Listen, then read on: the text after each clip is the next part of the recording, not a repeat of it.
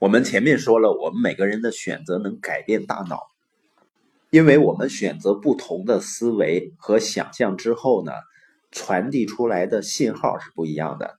这个信号呢，能深入 DNA 的内部，打开或关闭某些特定的基因，改变大脑的神经元结构。也就是说，我们的思想、想象和选择呢，能够塑造大脑结构和功能。这种改变能深入到各个微观的层面，分子遗传、表观遗传学、细胞结构、化学、电磁，甚至亚原子。通过我们的思想呢，我们可以成为自己的脑外科医生，因为我们的选择能改变大脑的神经网络。也就是说，我们可以给自己做脑外科手术了。我们的思想能塑造大脑呢？这种科学力量被称作表观遗传学。而大脑结构能随着我们的心理活动而变化，这种现象呢被称为神经可塑性。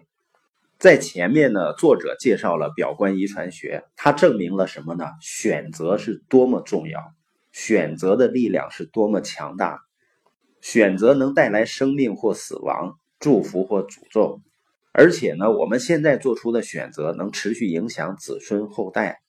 因为我们的选择呢是初始信号，能引发大脑和身体内的巨变，而这些变化呢并不是由基因决定的。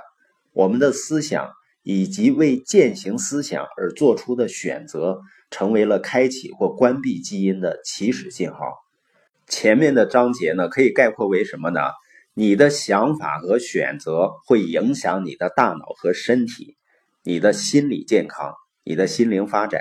这些选择不仅影响你自己的精神、灵魂和身体，还会影响你跟他人的人际关系。事实上呢，你的选择甚至会影响子孙后代，因为我们做出的每一个决定啊，都会成为大脑中思维模式的一部分。科学已经证明呢，人的思想模式可以经由精子和卵子通过 DNA 传递下去，影响未来的四代人。在表观遗传信号影响基因的研究中呢，有一个试验研究了携带 AGOUTI 基因的小鼠，这种基因呢会让小鼠变胖，毛色呢变黄色，并且呢会增加癌症和糖尿病的发病率。人体内的这种基因呢跟肥胖症和二型糖尿病有关系。在试验中呢，携带这种基因的母小鼠。在受孕前被喂食了一种叫做甲基团的营养物质，这是一种 B 族维生素。甲基团呢，作为一种甲基供体，抑制了这类基因的表达。结果是呢，这个实验组的母鼠后代都没有得肥胖症，毛色呢也没有变黄。在这个试验中，一个外部信号，也就是吃的那个营养甲基团，改变了遗传模式。这个研究呢被称为具有里程碑意义的。在这之后，科学界又进行了大量的类似实验，其中一些研究呢以人类为研究对象。研究表明呢，除了特殊的营养物质，人类的思想模式也能改变代际遗传模式。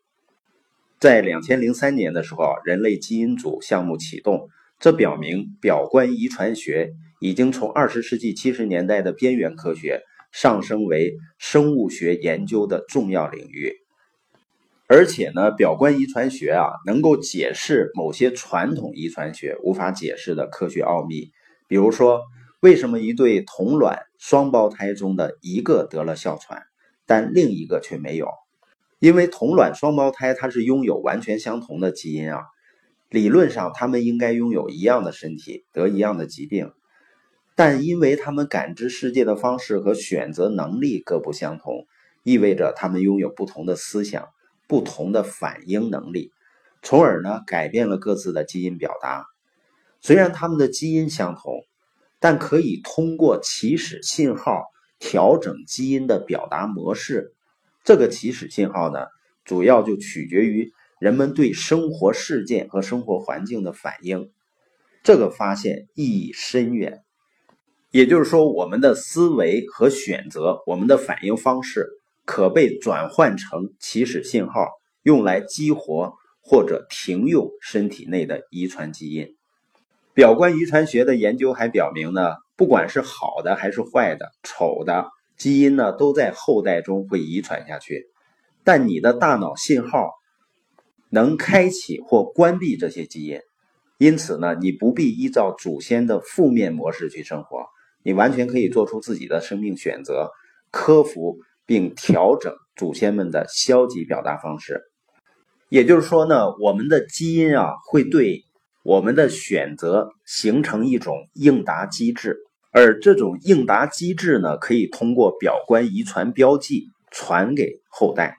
但只要去掉环境信号，表观遗传标记呢就会失效。同样呢，如果你选择增加一个环境信号，比如说呢，我母亲患了抑郁症，因此呢，我也患有抑郁症。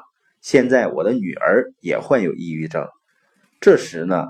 表观遗传标记就会被激活，你的思考和诉说，一个担忧就会发出一个激活信号，促使担忧变成现实。我们在生活中有没有遇到过类似的现象呢？我们很担忧的一些事情，经常会出现在生活中，担忧呢会抓住我们，促使我们发出错误信号，不由自主的呢陷入一种糟糕的生活方式中。但这里面有好消息，就是你可以改变这一切。改变的关键呢是父母或者祖辈基因遗留下来的是倾向，而不是命运。祖先的决定所造成的倾向，你不必为这个负责任。但你要对自己所继承的遗传倾向有所认识，做出审慎的评估和选择，把消极倾向消灭掉。比如说，我们基因中的表观遗传标记可能会使我们倾向于抽烟，倾向于吃太多不健康的食物，倾向于消极心态，倾向于患得患失。我们呢可以消极应对，选择接受这种遗传倾向，把消极倾向呢继承下来，变成自己生活的一部分。但是呢，我们已经知道了，我们自己必须为自己的选择负责了。接受消极的遗传倾向会发出激活信号，把你变成一只胖乎乎的黄色小鼠。如果选择积极应对，只需要一个甲基团信号就能改变母鼠后代的基因表达。同样呢，只需要加入一个积极的态度信号，一句熟记的默想的真言信号，就能改变人体的基因表达。